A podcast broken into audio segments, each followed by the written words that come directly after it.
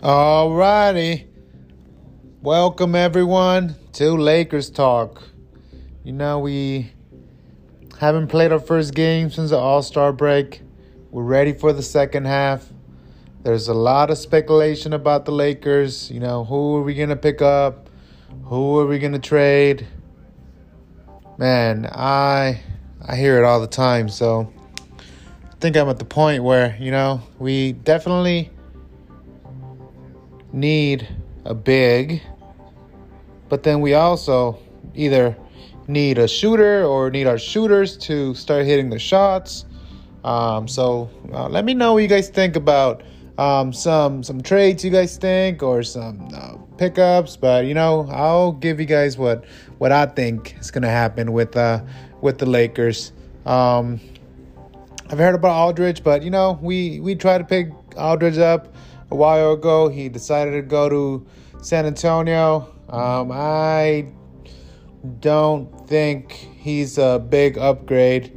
Um, I, you know, if we can get Drummond, um, I know we can't trade for him because he's his contract is insane. But if he gets waived, Lakers pick him up.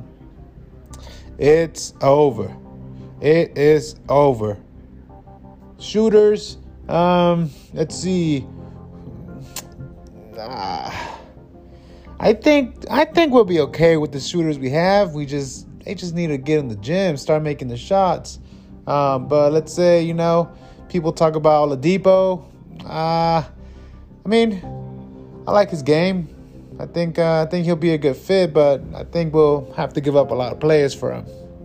We'll have to give up KCP, Horton Tucker, Caruso, maybe even Kuzma. So I feel like we'd be losing um, a few a few good players uh, for a player that might play really good or might not play many games.